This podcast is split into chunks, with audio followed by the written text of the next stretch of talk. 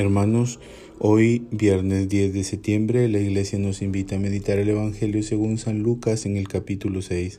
A continuación lo leemos. En aquel tiempo dijo Jesús a los discípulos una parábola.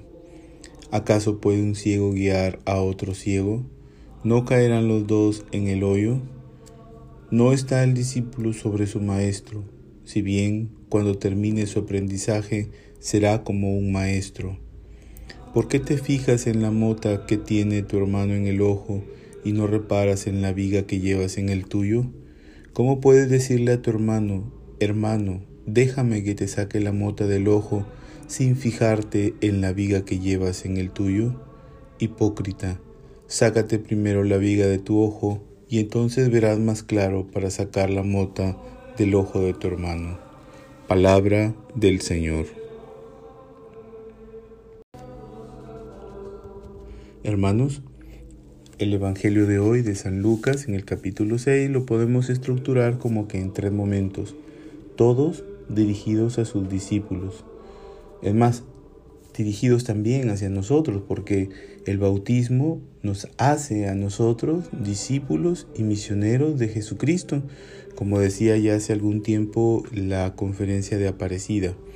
El primer momento en el que Jesús le dice a sus discípulos, ¿acaso un ciego puede guiar a otro ciego? ¿No caerán los dos en el hoyo?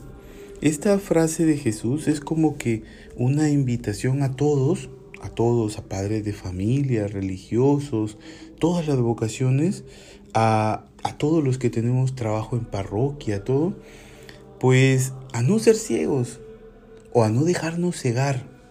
Y para no ser ciegos, no dejarnos cegar, Debemos, como decía San Beda el Venerable, dejarnos iluminar por la luz de Cristo, iluminar por Cristo mismo.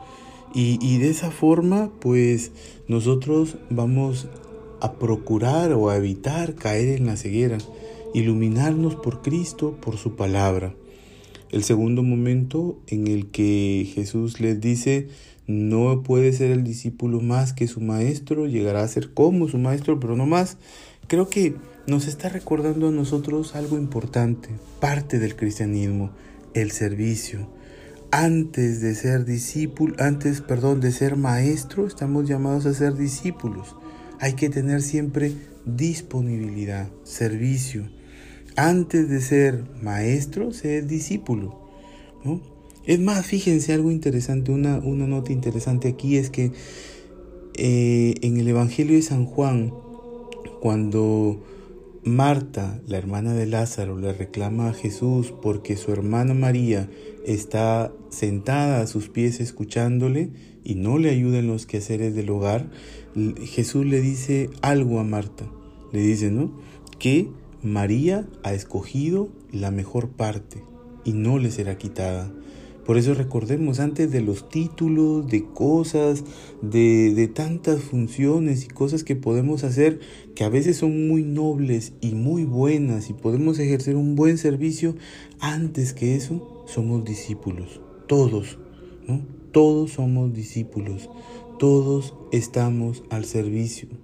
Los títulos y todas esas cosas y todos los, los, cargos que podamos tener no es para engrandecernos, es para servir. Y el tercer momento eh, es un momento en el que Jesús nos invita a la humildad.